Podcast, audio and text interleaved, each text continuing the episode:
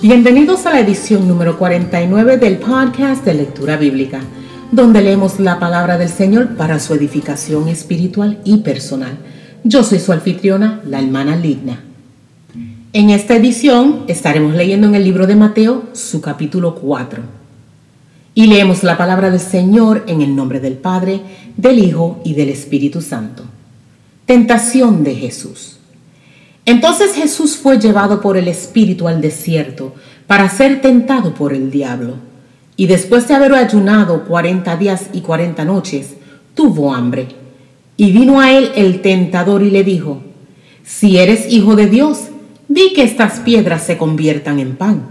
Él respondió y dijo, Escrito está, no solo de pan vivirá el hombre, sino de toda palabra que sale de la boca de Dios. Entonces el diablo le llevó a la santa ciudad y le puso sobre el pináculo del templo y le dijo, si eres hijo de Dios, échate abajo, porque escrito está, a sus ángeles mandará cerca de ti, y en sus manos te sostendrán, para que no tropieces con tu pie en piedra. Jesús le dijo, escrito está también, no tentarás al Señor tu Dios. Otra vez le llevó el diablo a un monte muy alto y le mostró todos los reinos del mundo y la gloria de ellos. Y le dijo, todo esto te daré si postrado me adorares. Entonces Jesús le dijo, vete, Satanás, porque escrito está, al Señor tu Dios adorarás y a Él solo servirás. El diablo entonces le dejó y aquí vinieron ángeles y le servían. Jesús principia su ministerio.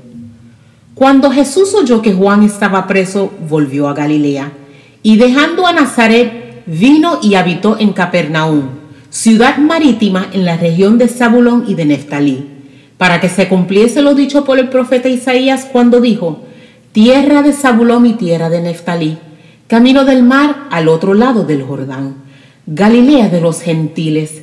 El pueblo asentado en tinieblas vio gran luz y a los asentados en región de sombra de muerte, luz le resplandeció. Desde entonces comenzó Jesús a predicar y a decir, arrepentíos, porque el reino de los cielos se ha acercado. Andando Jesús junto al mar de Galilea, vio a dos hermanos, Simón llamado Pedro y Andrés su hermano que echaban la red en el mar, porque eran pescadores, y les dijo, venid en pos de mí, y os haré pescadores de hombres. Ellos entonces, dejando al instante las redes, le siguieron. Pasando de allí, vio a otros dos hermanos, Jacobo, hijo de Zebedeo, y Juan, su hermano, en la barca con Zebedeo, su padre, que remendaban sus redes y los llamó.